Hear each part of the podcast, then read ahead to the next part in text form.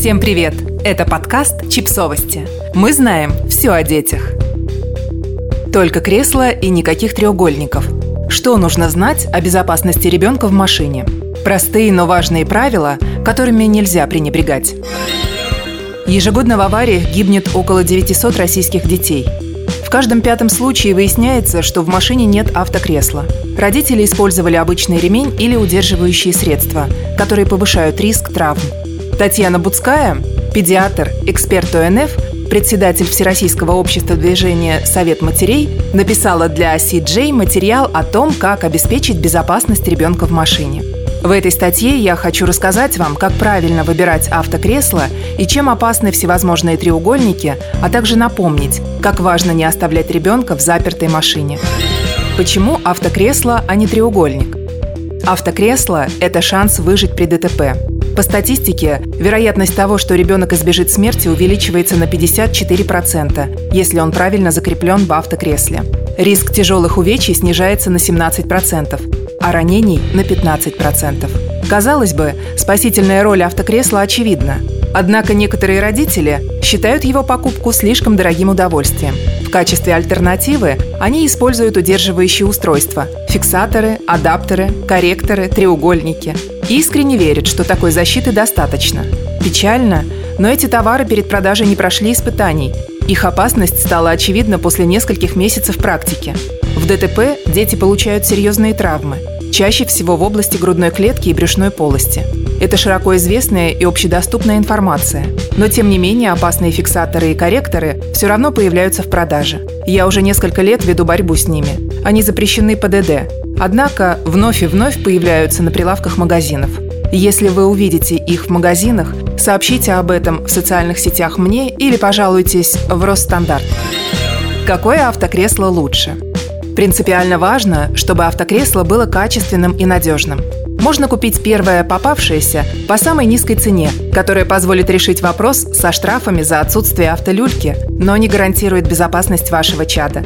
Берите только те автокресла, которые прошли краш-тесты на хорошо и отлично. Не думайте, что они стоят дороже, чем жизнь и здоровье ребенка. Приемлемый вариант по разумной цене можно найти в итогах народной премии «Выбор родителей». В топе товаров не только самые надежные, но и самые удобные в использовании автокресла. И еще несколько советов. Чтобы избежать подделки, перед покупкой обязательно ознакомьтесь с сертификатом качества.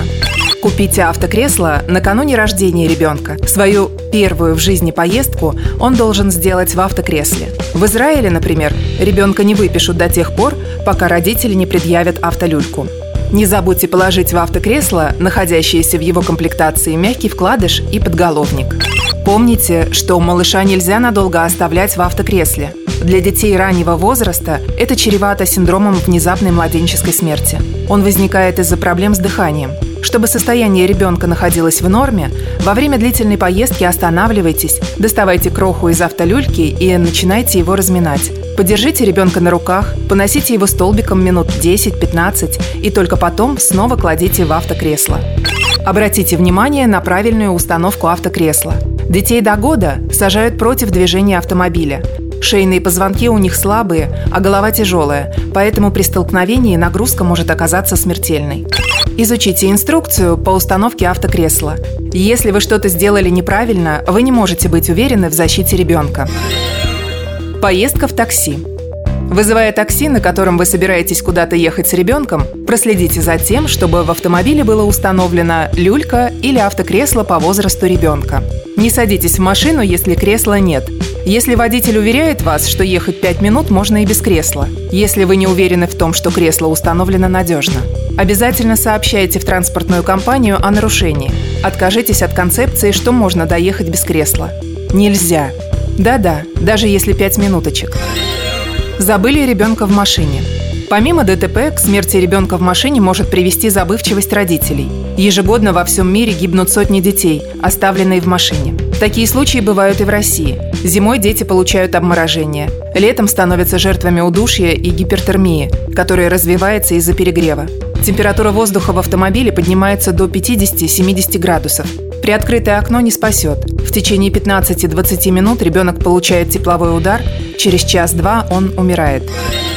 Многие уверены, что забыть ребенка может только безответственный человек. Но это не так. Часто маленьких детей оставляют, потому что жалко было будить. Оставляют, несмотря на то, что закон запрещает это делать, если ребенку меньше 7 лет. Родители заходят в торговый центр на 10 минут, а выходят через 2 часа. Бывает, что папа и мама забывают о том, что ребенок находится в машине. Приезжают на работу, а отвезти по пути ребенка в детский сад или школу забывают. Не потому, что они легкомысленные, а потому что находятся в цейтноте и действуют на автомате.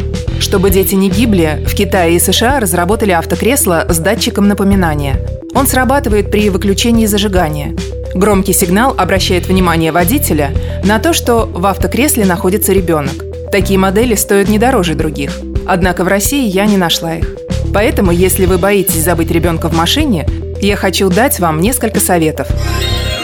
Отправляясь с ребенком в дорогу, ставьте в машине детские песенки – они вам не дадут забыть, что малыш находится в одной машине с вами. Оставляйте на заднем сидении рядом с ребенком свою сумку.